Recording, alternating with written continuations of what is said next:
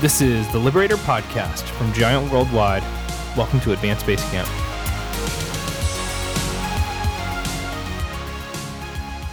Welcome to the Liberator Podcast. My name is Jeremy Kubicek. I'm here with Steve Cockram for episode 21. Steve, what's happening in your Oh, world? Jeremy, good to hear from you, my friend. It's um, well, a, little check-in from London. Spring has arrived. We've had the barbecue out for the first time. That's a grill if you speak on the other side of the world, or a braai if you're from South Africa. So that's always a big moment in our kind of transition of the seasons when the barbecue comes out. So there we go. We're officially now in the springtime in sunny London.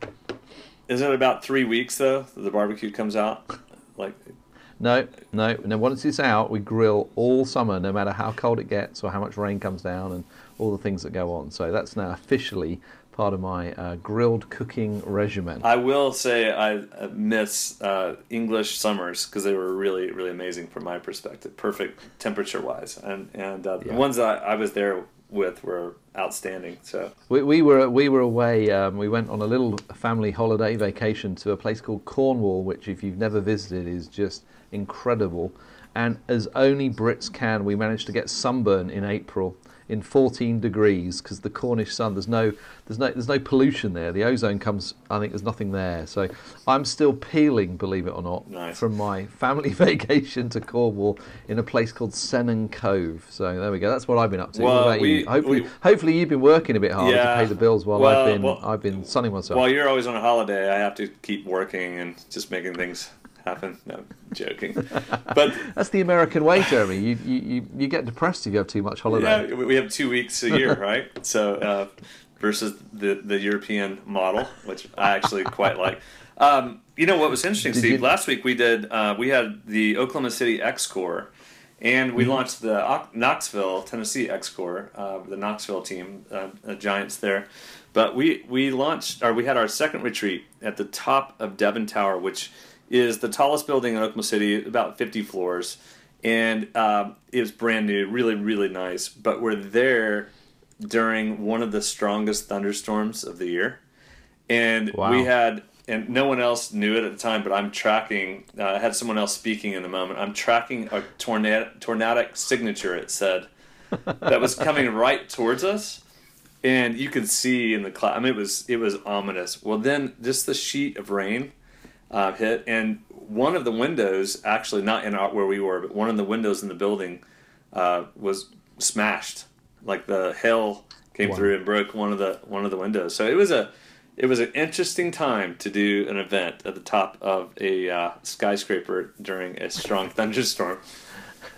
It was fun. Oklahoma, Oklahoma obviously is the most livable city in America, according to you. But every time I come, there's tornado water. And I'll always remember sitting in Lance Humphrey's house, and we're watching on the on the TV, and you can watch this tornado going down the roads, and they're like, uh, "If you live in this road, now's the time for you to go to the tornado basement or whatever it is." And I'm like, going, "That's like three roads to our right." They're like, it's fine, it's not going down our road. I'm like, you're joking. Yeah. If that had been Britain, the, the whole city would have come to a standstill, I'm sure. So there we go. Well, today we've got a good good topic for all of you listeners. We hope you like our banter as we go back and forth in the American British uh, views of the world. And uh, I know we have a lot we could talk about, but we are going to jump right into the concept of um, investing in your team. We're going to share with you five ideas for investing in your people. And when you think of investing, uh, then the first thought is you have to think about your people. Are they an asset or are they a liability? And our view at Giant is that people are an asset. Your people um, are could be an asset if you treat them that way, or they're a liability if you're treating treating that way historically. So to think about an asset, the more that you invest, the more value that it brings to the organization. And if you invest correctly, then there's there's an upside. There's a way that uh, your employees could could serve customers, could grow um, teams, could build the culture. And so for us at Giant, we focus on raising up a different style of leader, and that's why we call this the Liberator Podcast. We we call them uh, a liberator fights for the highest possible good of those that they lead. So, Steve, let's let's start with um, our first one. We've got five, so um, let's talk through a little bit about what does it look like to create an empowerment culture, and an empowerment culture where uh, people can really thrive and grow because the leader has turned things green has allowed them. So how do we inv- how do you invest in people with an empowerment culture? That's good. Good question. Um, I think those of you who follow uh, what we do, we're always trying to create simple visuals. So if you imagine a classic four quadrant uh, sort of diagram, we're saying that the liberator is one who has learnt to calibrate high support and high challenge for the lives of those they lead. Now, one of the things that most leaders do when they, they start leadership for the first time is they assume that everyone's like them. So they think, well, what would I like done for me? What would high support and high challenge look like for me? And therefore, that's what I'll do for all the people I lead. And that's usually when they get deeply depressed because you usually get it wrong about 90% of the time. So, one of the most important things about that kind of investing in your team you actually have to understand how you invest because you actually need a different investment strategy for each of the people that you lead because they're all wired differently. And you know, if you remember back to things like Five Voices, even if you just think of what does an investment look like in a nurture, in a creative, in a guardian, in a connector, and a pioneer, what does high support and high challenge look like? That I would say is the first first lens to look at. And if you're not sure, one of the best things you can ever do is just sit down with your members of your team and say, I'm looking to create a culture that empowers you to be the best you can be. I want to create an opportunity for you to be the very best for your future. Help me understand how would you like me to bring high challenge and high support?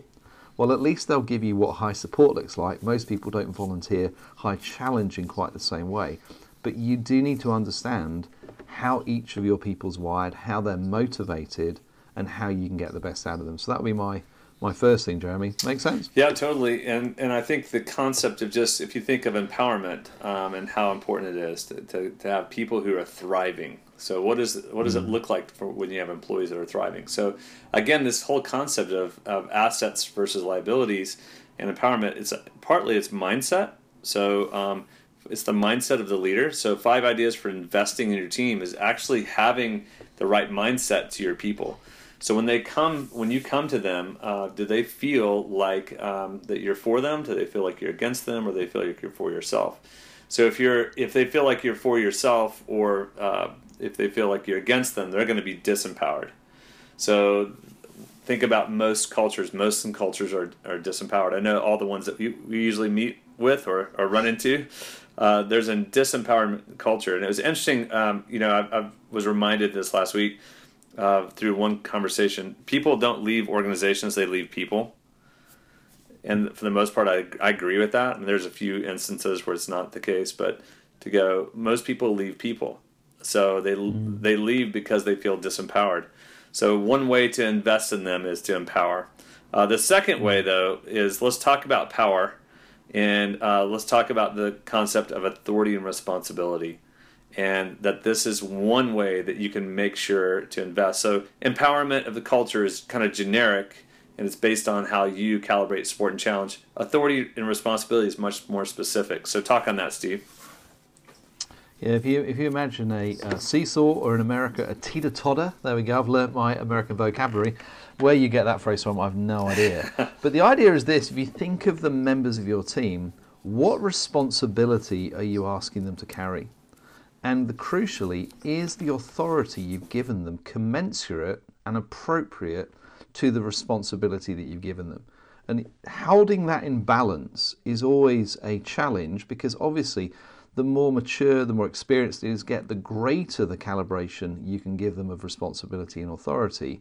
But you always know when you've got it wrong. So if someone's got far more responsibility than they have authority, they're always having to come to you, they're always having to use your name to get anything done. They're often deeply frustrated because even though they feel you've given them all these things that they've got to get done, you've not actually given them the authority to actually make the decisions, to actually allocate resource, and to actually lead appropriately. So that's the most common way that we observe. A lot of leaders, we like delegating responsibility but we're not always quite so good at delegating the appropriate authority because we quite like sometimes keeping that power, that decision making. Um, and that really is an art form. I would say that that's one of those ones of That's a really strategic investment. The moment your leader feels that you're going to trust them to make real decisions and that you're actually giving them an empowerment to actually, you know, to, to lead in an area where they're responsible, that's where people grow up fast, but it's not always easy to do. Um, for a control freak like us, it's often quite difficult. And you know what's interesting is I think it's also directly tied to accidental leadership versus intentional. So mm. it, it's not natural to uh, help calibrate uh, really authority and responsibility because it, mm. it's because of tasks, because of the whirlwind of just your day, um, because of client issues or personal issues or whatever. So to be intentional with authority and responsibility is empowerment. You're truly mm. empowering people specifically going, to going, how much authority do they have based on the responsibility they have, and do they do I need to fight for them or share with someone that they have my blessing or do I need to let them know it's totally okay? You can move forward. Yeah, those are the those are the things that drive people nuts. But it's such a mm-hmm. subtle thing that um, if you're accidental as a leader, you may be unaware that you're minimizing your influence. I think as well, if you if you would call yourself an entrepreneur, this I would say is one of the biggest barriers to building the thing that you most want to see because entrepreneurs are used to having almost all the authority and all the responsibility in the beginning because it really falls on their shoulders. As things grow in the startup phase, you'll find that you're able to bring on resources, you've got people, you're very good at delegation, you're very good at giving people things to do. But one of the things we see again and again is where the, the kind of the entrepreneur appears to give authority, until there's a moment when they go, hang on, that's not the way I would do it. Mm-hmm. And what they do then is they basically pull back all of the authority, undermine the decision that's been made, and effectively, in their desire to help, effectively disempower leaders in their teams. And I would say that we have a tool in the toolkit called Pass the Baton, where it's kind of go, who needs to lead at which stage of the growth of an organization? If you're the entrepreneur or the founder, you never give up the leadership of culture, but it doesn't mean that you're the best at leading day to day through establishment. And I'd say that's probably one of the few tools, Jeremy, that you and I probably have got right together before we made too many mistakes. That's probably one of 37, so we won't get too proud. But I think we realised that for you and I, um, people will tolerate the entrepreneurial chaos in the beginning because it's exciting but if you don't give real authority for someone who's really skilled at leading, you talk a little bit about how Mike you think has done that with our team yeah. because he deserves a bit of kudos. Yeah, yeah. So we Mike Opedal is uh, our COO and really managing partner. He runs the day to day, which is so great because it allows Steve and I to play at our sweet spot, and our best. When when we're we're growing a global organization, you know we're we've got across the, the pond. We're from Europe and, and the U.S. We've dabbled a little bit in Korea, but but we're growing in other markets. I know we're in South America. So when, what what that takes place is we've got uh, we need to have someone who's really leading the team. So so Mike has really been able to take the authority and responsibility, and we have to almost push him sometimes in certain areas, but we're reminding him of the authority. We did that this morning actually, talking about one area of growth. Just letting him know we're completely for you, Mike. We trust you. We believe in you, and so give us your best, mm-hmm. your best thought. So he's got freedom for the most part. That he's going to run into certain areas or certain maybe uh, special projects that we have that we will have ownership or feel we want to make. But mm. I feel like we've done a good job on that. But what's beautiful about it is Mike has then taken the authority and responsibility that we've given him, and we've created this business matrix where he's now passing on that authority and responsibility to other people. So we're actually multiplying authority and responsibility um, I think, fairly well as we move into the establishment phase. So last week we basically had an all hands to put together this huge RFP uh, that had to be in at Friday, and Mike took on the captaincy of that role. And the thing that I'll say to you is, I mean, obviously we're five hours behind you, um, six hours behind you actually over here. At five o'clock our time on Friday, Mike had assembled basically the whole HQ team, there were seven of us that worked for six hours up against this deadline, and every single person on that call was thrilled to be there. I'm not sure they'd have been thrilled to be there if you and I had been leading that project. And it was an example of where good leadership, everyone worked round the clock, they pulled all nighters, but you know, at the end, we were able to celebrate on a collaborative process where all of the team felt like they'd been invested in because they'd been given real authority with the responsibility and watching them grow up. And I think that's one of that's one of those great goals I would say for those of you who function in leaders. What does it mean to see the people you lead actually be able to really take responsibility and authority? And celebrating that, I would say, is is one of the things certainly we love doing more than anything else. It means that it means that we don't have to do it all, but it also means we've been intentional in that multiplication of skills and authority and responsibility is a great barrier. So ask your people if you if you want to know how you're doing on it, ask them and say, if you were to think of the balance between responsibility and authority, how would you say that feels for you right now? How much responsibility are you carrying, and do you have enough authority? to make that decision and own those responsibilities. So that's a good second uh, strategy for investing in your team. What about number three, Jez? Yeah, number three, this one is um, really vision and the power of vision. Uh, when you think of um, vision as an investment tool, uh, there's a the, the old um, parable uh, or proverb: "People uh, w- without vision, people perish." And I think it's really true. Um, if people don't know where they're going, then it's just so hard to get up and do the job every day. And it's so funny how you have, we, we run across some uh, funny personality types that will say, you know, why do I need to tell my wife I love her? She knows. I told her when we got married. You know, she knows. and they're like, uh, you know, you need to tell people sometimes.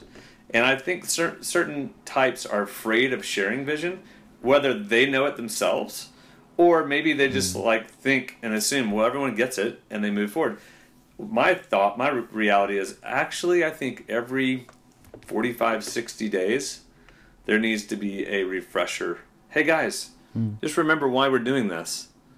You know, we yeah. we've got this opportunity, and it's got to be real. It can't be fake, uh, and, and people have to believe it. So, you know, for us, it's we're raising up liberators, liberating leaders, or uh, who change their own leadership cultures in every sector in every city in the world. So it's a reminder of our vision.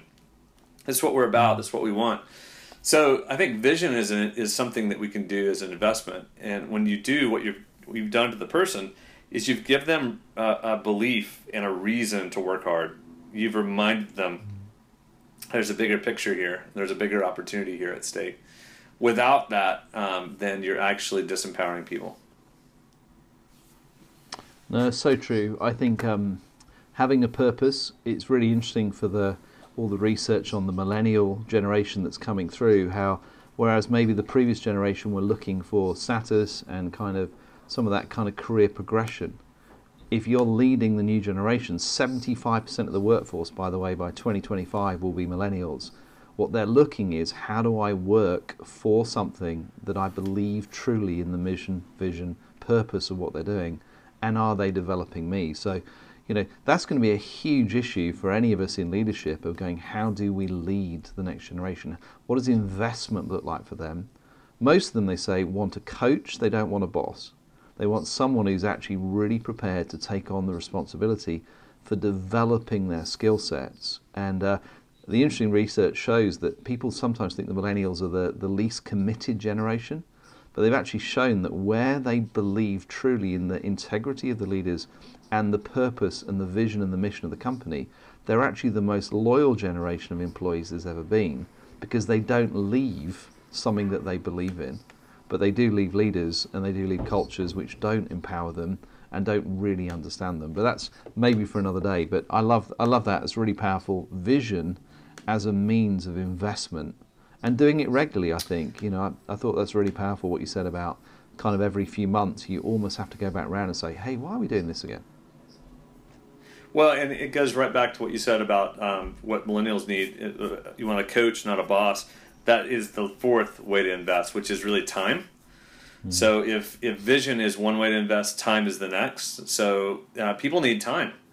And what I, what I found in my own weakness in, in past leadership is I kind of use my employees as like, hey, yeah, yeah, yeah, you know what we're doing. Just go. Don't bother me. I need to be with the client. Mm-hmm. So I was so client focused that um, my team kind of felt like I never had enough time for them. Mm-hmm. And uh, the truth is, I had time, but I wasn't showing it. Um, so to make time basically means I'm making space. I'm making space to answer questions. I'm making space to connect. I'm making space that's relational and also transactional.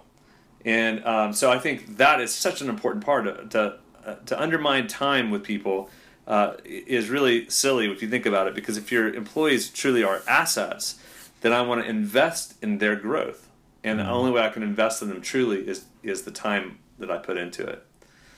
Yeah, and tied to that, I'd say it's probably the the last one is the power of encouragement. Um, actually, I think most leaders underestimate the power of their voice when it comes to encouraging people. Um, I often say, or we've often said, that basically, if you think of each relationship of the people you lead almost like its own bank account, every time you offer encouragement or every time you offer investment of time or a vision or calibration of that support and challenge, it's almost like you're putting a deposit into that relational bank account. Because every time we're going to bring challenge, we're automatically making a withdrawal. And so, for those, some people I know who really struggle to celebrate or they struggle to do encouragement because they go, well, hang on, if people think, if people, if I tell them they're doing well, then they'll, they won't work as hard. Or if I celebrate at this point, well, you know, maybe they'll all let up. Whereas actually, what you've got to realize is that encouragement is so important for people and that you, as the leader, your encouragement carries a disproportionate value because there will be times when you have to bring challenge. You can't be a liberator without bringing challenge. And none of us are particularly, you know, we don't, we don't love challenge, even when we know the person is for us. There's a part of us which knows, okay, I made a little withdrawal. So that's a that's another way of thinking of your relationships and that investment. Actually think of each person you lead ask yourself the question where is your bank balance with each of those relationships right now? you know, do you need to make an investment or are you bumping along the bottom? And so, therefore, whenever you bring challenge, it's almost like you're making a withdrawal into an overdraft facility, which never tends to work as well as you think it is. Don't know whether you have any thoughts on that, Jeremy. Yeah, no, totally. So, uh, you know, to think about investment in general, then to go if you to summarize that to go if you view your people as an asset they're mm not a liability. They don't have to be a liability. Now they may have become a liability because of the culture that you created. But if if you've actually if they become an asset then they're worth something. They're worth something to the team. They're worth something to to the uh, customer. So for you then to invest in them means you're investing in an asset that has value and it will will have a return on the investment the return on the investment of investing in your people could be your culture. It could be the growth of your business. It could it will be uh, just the the peace of, of mind that you have. It could be the multiplication of your leadership. So to go, what does it look like to be an empowering leader, a liberator, and create an empowering culture? What does it look like then to um, have proper authority and responsibility, and to do that well? What does it look like to bring vision commensurate to the task? What does it What does it look like to have time for your people, and then to ultimately encourage them, whether it be through uh, celebration, whether it be through personal affirmation? It, it's simply going. These are skill sets that are almost like common sense and basic, and yet they get ignored over and over and over again. And that's why we have so many pitiful cultures in the general marketplace or organizational workforce around the world. Yeah, that's so good, Jeremy. And I, I think my final my final thought today would be is investment is always important, but it's never urgent until it's too late. So if you're going to be a good investor, you have to invest for the longer term. And I think so many leaders spend their day firefighting, trying to deal probably at best with what's high important and high urgent. They never actually have a clearly defined intentional strategy for what is highly important but is always low urgent. So that would be the challenge, I think, as you hear this to ask, what would your plan look like? If you're not intentional, this won't happen by accident. But if you become intentional, the return on that investment is actually huge, not just in the return from your people, but just the enjoyment you'll get and the fulfillment you'll get as a leader, leading people, developing people, enabling them to be the best they can be. Well, as always, our, our hope is to just liberate and to serve and help uh, leaders around the world. And so, for the many of you who are listening, we're so grateful. To be, to be a liberator means to calibrate, right? To the, the high support and high challenge, to be consistent as a leader, to fight for the highest possible good of those you lead. Hopefully, you've taken some of these tips and can use them. If you need more information, it's giantworldwide.com. And as always, we would be glad to help and serve in any way we can to help any of you liberate those that you lead. Last thought, Steve? No, you have my last thought, Jeremy. That's been great. I've, I've really enjoyed today, so thank you for leading us on that. You got it. All right. Well, until next time, liberate on. Take care. Bye bye.